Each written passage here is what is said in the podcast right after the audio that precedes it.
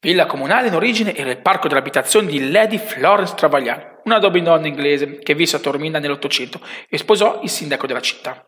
È anche grazie a lei che Tormino oggi è una meta così rinomata, visto che all'epoca ospitò molti personaggi celebri, diffondendo il nome di Tormina in tutto il mondo. Il parco fu realizzato come un tipico giardino in inglese, in cui furono state collocate diverse varietà di piante e originali ed estrose costruzioni chiamate Victorian Follies.